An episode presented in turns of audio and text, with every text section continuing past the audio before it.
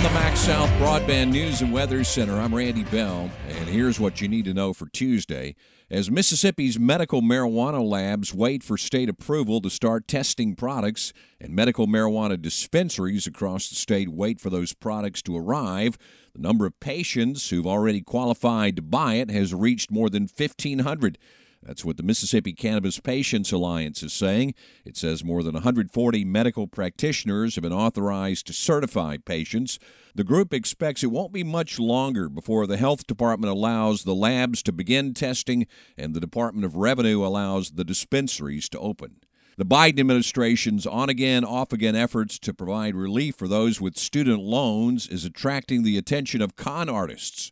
John O'Hara with the Better Business Bureau of Mississippi says all of the uncertainties surrounding the program makes it a prime target for scams in which people could lose money and become the victims of identity theft. The government's not going to reach out to you and say, "Hey, I understand you, you know, want some loan forgiveness."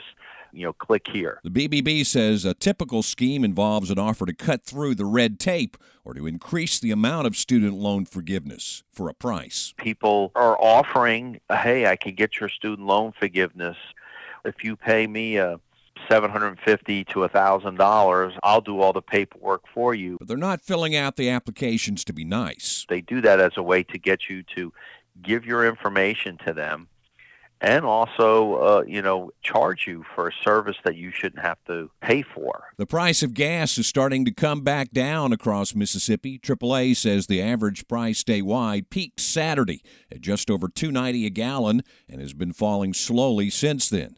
The Auto Club says the latest increase, blamed on December's cold weather and higher demand for gas, began on Christmas Eve, and prices in Mississippi jumped an average of 19 cents in two weeks.